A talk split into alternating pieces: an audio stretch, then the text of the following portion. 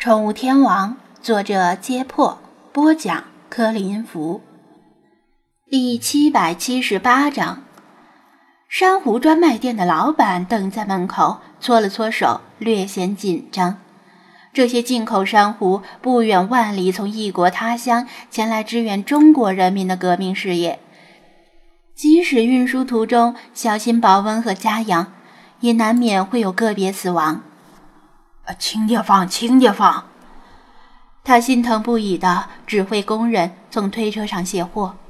张子安注意到这些保温箱上盖着各种各样的章，都是进出口检疫许可通过的标志。工人卸完货后就推着空车离开了。老板小心翼翼地将保温箱逐个拆封，其他人站在一旁眼巴巴地看着。随着盖子的掀开。稍带异味的气息从箱内弥漫而出，张子安他们迫不及待地围拢过来，看到箱子里大约盛放着一多半海水，箱底是塑料方格，塑料方格之上放置着十几款不同种类的珊瑚。保温箱之所以格外沉重，除了海水本身的重量之外，另一个原因就是珊瑚活体是附着在活石之上的，箱子里的每个珊瑚都附带了一块大小、形状各异的活石。老板又拆开另一个箱子，里面同样是珊瑚。呀，这个澳洲甜甜圈的圆度不错呀，辐射条也挺对称。多少钱？那个双色河谷脑珊瑚我也要了。女顾客一眼相中了两个脑珊瑚，像怕张子安跟她抢似的。这个珊瑚脑以橙色为底色，中央微微凹陷，较为均匀地分布着紫色辐射状条纹。另一个双色河谷脑珊瑚的纹路，则如大脑皮层的褶皱一般，又像是没有出品的迷宫。凸起的部分是鲜艳的橙红色。凹陷的部分则是带着荧光的浅绿色。老板略加思考，伸出四根手指，意思是四千块，价格还算公道。行，我要了。他豪爽地说道。小雪悄悄地戳了一下张子安，催促他快选，否则好的珊瑚都被这位看似不差钱的女顾客给抢走了。张子安其实也挺着急。但还是尽量保持着冷静。他是第一次挑选珊瑚，在心里默默回想以前看到过的珊瑚图片与介绍，并试着与眼前各种珊瑚逐一对应起来。如果指着珊瑚开口询问这是什么种类，肯定会被女顾客瞧不起，说不定还会被老板趁机哄抬价格。总之，不能露怯。他发现两个保温箱里的珊瑚种类似乎有重合，第一个保温箱里的珊瑚更大，而第二个保温箱里的要小一些。另外，第二个箱子里有几个珊瑚的形体似乎有些别扭。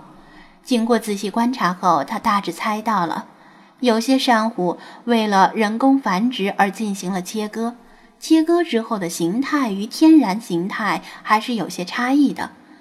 那位女顾客注意到了这点，她更喜欢天然形态的珊瑚，目光始终停留在第一个箱子里，对第二个箱子里带有人工切割痕迹的珊瑚不屑一顾。显然，同一种珊瑚，第二个箱子里要便宜不少。张子安估摸着，第一个箱子里的珊瑚，其中也许混杂着印尼渔民下海悄悄开采的野生硬骨珊瑚，否则哪这么多天然形态的珊瑚拿出来卖？不过，毕竟这个老板有珊瑚进口许可证，保温箱还附有出口国当地的珊瑚出口许可证，就算张子安心存疑虑，也无话可说。其实人工切割过的珊瑚也不错，经过一段时间的饲养，基本上跟天然形态的珊瑚也相差无几。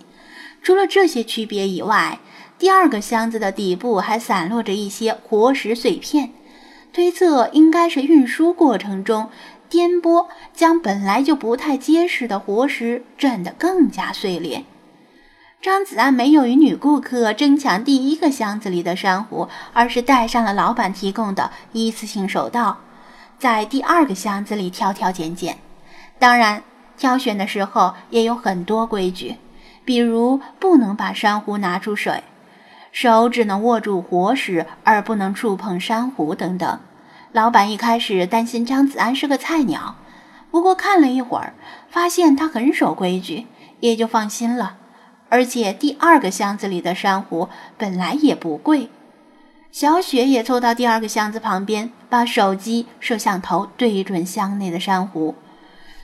直播间的网友们都替张子安着急。抠币店长，你这时候就别抠了，还真想从垃圾堆里掏出宝贝来呀？